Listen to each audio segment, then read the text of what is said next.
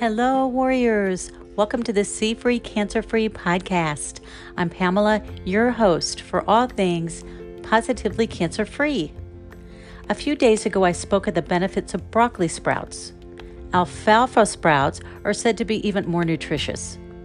Did you know that sprouts have a higher nutritional content than any other food? Crazy, isn't it?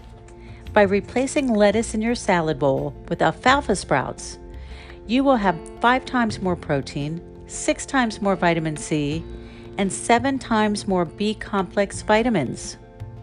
Alfalfa sprouts may reduce the risk of cancer, strengthen bones, and lower cholesterol. Alfalfa sprouts are too delicate to be cooked and should be eaten raw, put in salads, wraps, smoothies, even sprinkled over cooked stir fries. Please check with your doctor if you are under current care. Remember, you are what you eat. So put healthy, fresh, organic food in that beautiful body of yours. Please share with a friend, and until tomorrow, God bless.